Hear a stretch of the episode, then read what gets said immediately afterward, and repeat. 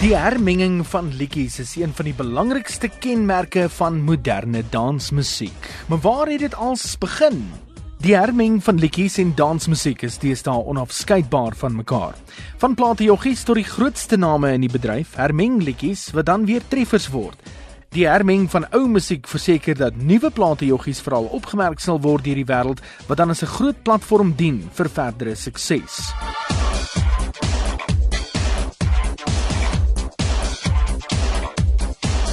Die vraag oor wanneer die hermenging van musiek hoofstroom sukses behaal het, is egter 'n debatteerbare vraag volgens baie.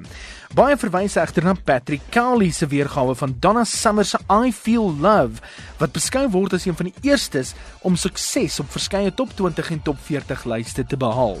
Cowley se weergawe het die liedjie van 5 minute na 15 minute geneem en het sintetiseerders en verskeie ander items en instrumente bevat. Die oorspronklike plaat hiervan word nou beskou as 'n versamelstuk.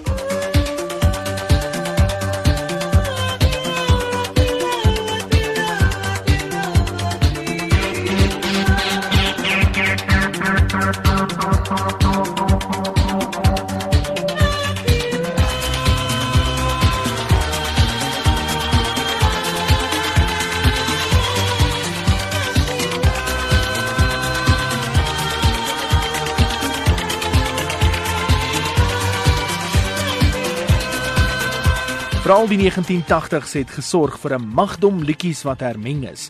Die elektroniese klank het aanklank by sy aanhangers gevind en van hier het die musiekwêreld nooit teruggekyk nie. Tensy dit was om 'n ou liedjie te hermeng. Deesdae is dit niks nuut om 'n hermengde weergawe van 'n liedjie te hoor of op te spoor nie. Die enigste verskil is dat dit vandag baie vinniger gedoen en ook beskikbaar is veral met aanlyn tegnologie.